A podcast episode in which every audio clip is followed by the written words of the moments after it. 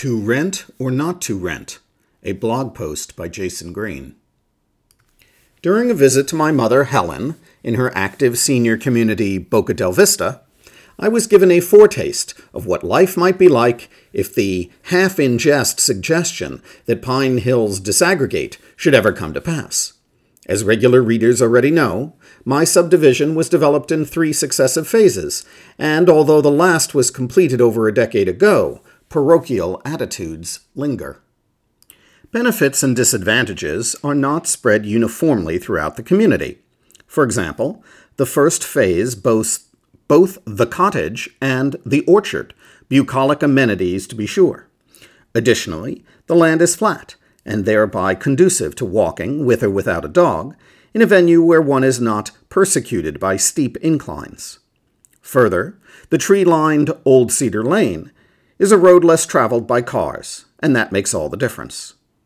Lastly, a number of the original settlers still live in the first section and endure as a self appointed aristocracy by virtue of seniority in place. The middle phase holds our tennis court, and perhaps, if the second section were to secede, residents of the other provinces could pay a modest fee to use the facility. Naturally, Phase 2 dwellers would have priority when booking the court. Given the court has no lights to allow evening recreation, actually getting to play might be a challenge for out of phase folk. The third and rearmost zone offers the appeal of placid remoteness in exchange for the inconvenience of distance to the main road. Where physical separation leads, cultural disassociation would surely follow. Over time, each phase could fork our original common covenants into ever more idiosyncratic compacts. Although I hail from the middle build out, I have always viewed myself as a man for all phases, and believe that a subdivision divided against itself cannot long endure. Helen enlightened me as to how the central government of Boca del Vista has chosen to reserve to itself sole policy making authority in many areas, while ceding certain specific rights to the individual circles. Foremost among these liberties is control of rent related regulation, and this laboratory of democracy has produced a patchwork of practices. It is at this point where we join a conversation between Helen and me already in progress. Our benevolent overlord, Harry Gluck, has chosen to postpone the Hawthorne Circle meeting again. I expect there is a good reason. There is a very good reason. He doesn't want a motion to change our rental policy to come to a vote. I'm confused. I know, dear. No, I mean, I thought rules about anything important, such as renting, would be decided at a community wide level. Not everything is done the way it is in Pine Hills. Would you like me to explain in full? Oh, goody. You know I love a comprehensive treatment. And don't feel inhibited digress as you see fit, to be certain I have all the details I need and more. Well, you asked for it, and so my mother read me the whole Megillah. Perhaps you have wondered about how we handle snowbirds here, and to head you off, I am talking about people living in Boca del Vista and not the wings and feathers set. The gist concerns unit owners renting their apartments. As you might imagine, owners can be divided into those who do not intend to rent those who wish the option to rent, and those who rent. If you own, you may be a snowbird yourself, which is your prerogative. Naturally, you are free to leave your apartment unoccupied during the hot season while you are gone. On the other hand, you might be happy to rent to someone in the summer, appreciating there is not too much demand. Our typical unit purchaser is on the younger side and may well migrate seasonally for perhaps a decade before committing to reside here year round. We also have a good number of apartments with absentee owners. This happens when a resident has moved to assisted living or to be with children, but the unit has not been sold. Also, some folks inherit a unit but are too young to live here or too active for an active senior community. When I bought my unit, Hawthorne allowed unrestricted renting to anyone at or over the age minimum. A few years later, we decided to disallow renting for new owners. Current owners were grandfathered in. I have often felt that we should say grandmothered here, given that women considerably outnumber men.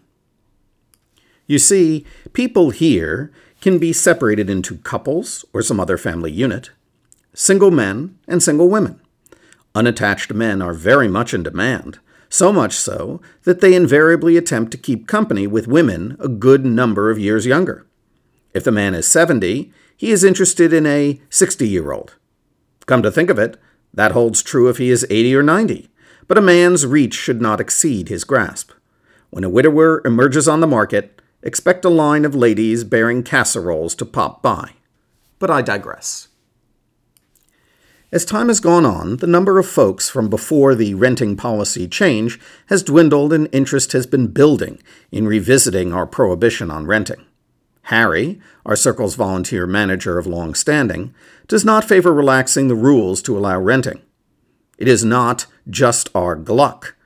We have a core group that likes the way things are. The last meeting grew quite contentious.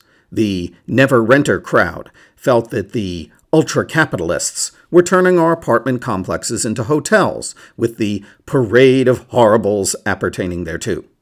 When pressed, or even when you don't ask, the status quo set invariably mentions sweet gum.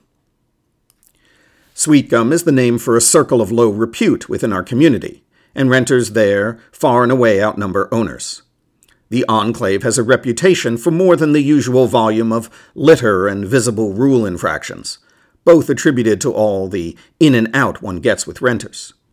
The feeling is strong among anti rentites that only ownership brings the necessary sense of propriety.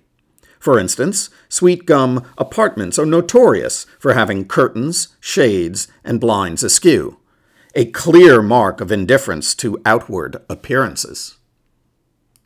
More egregious are many easily observable cases of towels and swimwear draped over the old balustrade, which is déclassé and verboten. There was also a time when a renter was in the habit of swimming nude in the circle's pool. You can imagine how that set the chattering set to chattering.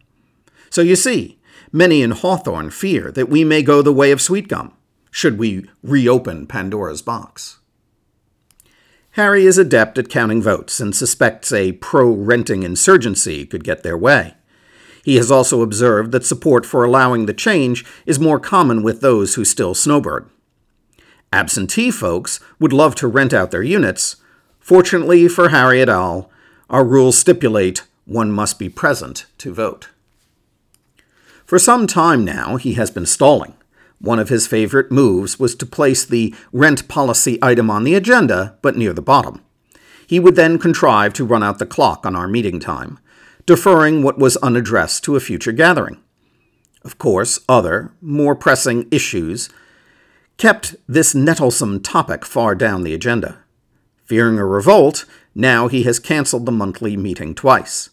I suspect he will find an excuse not to have a meeting until most of the snowbirds have flown north. Have I provided sufficient exposition? Your encyclopedic coverage has left me feeling fully informed. It has also left me peckish. May I move that we adjourn the discussion and advance to lunch? I second that motion. Where shall we dine? How about Billy Yee's for Chinese?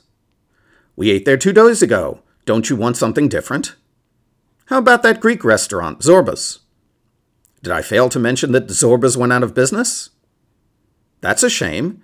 It was always crowded, therefore I assumed it was doing well. I was shocked too. I went by there with my friend Rona a couple weeks ago, and the place was dark, and all the windows covered by brown craft paper. And there was a big sign over the door. Let me guess for rent.